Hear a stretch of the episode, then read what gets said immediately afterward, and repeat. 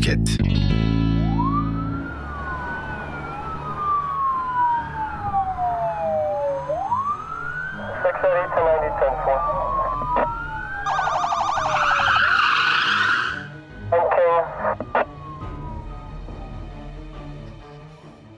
Oda dört dönüyor.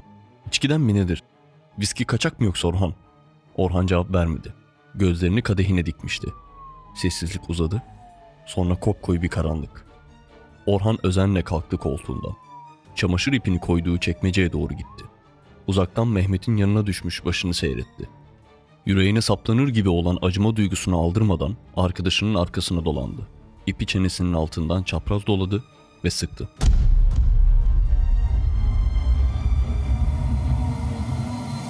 İlk cinayetiydi bu Orhan Aksoy'un.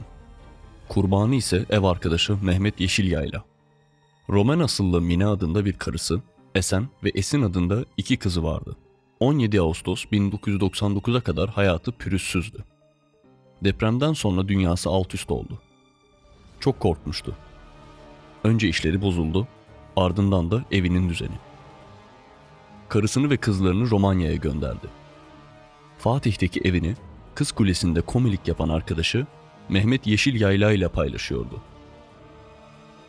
Bu tek düzelikte Orhan Aksoy'un hayatına hareket getiren tek şey cep telefonunun kaybolması oldu. Orhan'a göre telefon çalınmıştı ve suçlu da ev arkadaşı Mehmet Yeşilyaylay'dı. Bir süre sonra telefon bulundu. Demek Mehmet korkup geri getirmişti. Aşağılık bir hırsızdı ve cezalandırılmalıydı. Önceki sahnede anlatıldığı şekilde bir akşam öldürdü o da arkadaşı Mehmet'i. Sonra elbiselerini çıkardı. Çıplak vücudunu küvete yatırdı. Günlerce suda bekletti. Kokuyu engelledi. Çürümeyi çabuklaştırdı. O arada cansız bedenle sürekli sohbet etti. Orhan Aksoy yakalandıktan sonra polise verdiği ifade doğrultusunda Mehmet Yeşilyayla Koca Sinan'da gömüldüğü yerden çıkartıldığında tanınmayacak hali gelmişti. İkinci kurban kardeşinin arkadaşı Hakan Kaya'ydı ve bir hırsızdı. Kaya'yı son bir kez daha görüşmek üzere evine çağırdı. Sahne aynen tekrarlandı. Viski, sohbet ve çamaşır ipi.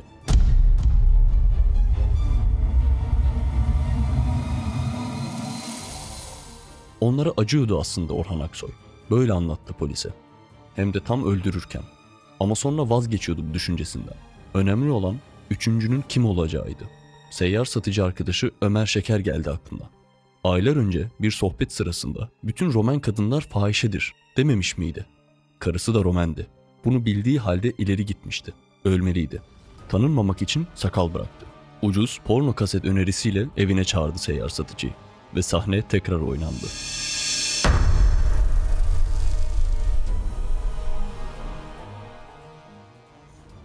Taksim'de bir gece dolaşırken karşısına dördüncü kurbanı Turgut Erkan çıktı. Öfkeliydi Turgut ve Murat'ı arıyordu. En son seninle görüşmüşler. Bir şeyler biliyorsun. Polise gidip şikayet edeceğim. Peşini bırakmayacağım.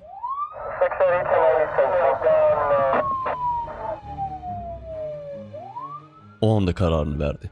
Evin dördüncü misafiri Turgut olacaktı.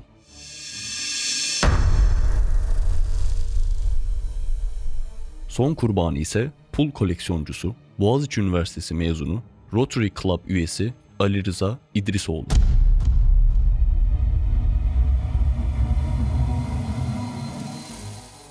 Öldürme nedeni bu kez farklı. Koli, nakliye masrafı derken para harcadım. Bu adamın paralı olduğunu biliyordum.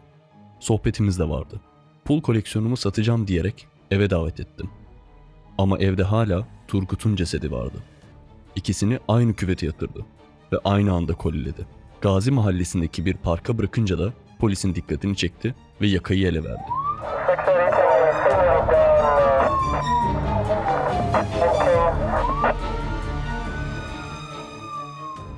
Yargılanışı İstanbul 5. Ağır Ceza Mahkemesi'nde görülen davada suçlamaları reddeden Aksoy'un avukatı yeterli delil olmadığını da öne sürerek tahliyesine ve beraat talebinde bulundu. Son sözü sorulan Orhan Aksoy da cinayetlerle bir ilgim yok, suçsuzum, tahliyemi istiyorum dedi.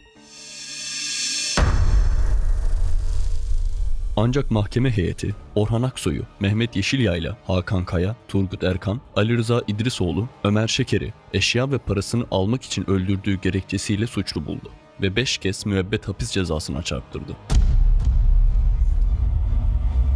Aksoy ayrıca cezasının ilk iki yılını da geceli gündüzlü hücrede geçirecektir. Orhan Aksoy halen Kartal cezaevinde yatıyor. Ancak o bu cinayetleri işlemediğini söylüyor. Avukatı ise savunmasını Aksoy'un akıl sağlığının yerinde olmaması üzerine kuruyor. Kararı 5. Ağır Ceza Mahkemesi heyeti verecek. Ama karısı ve kardeşlerine göre o suçsuz. Onlara göre tek bir suçlu var. O da babaları.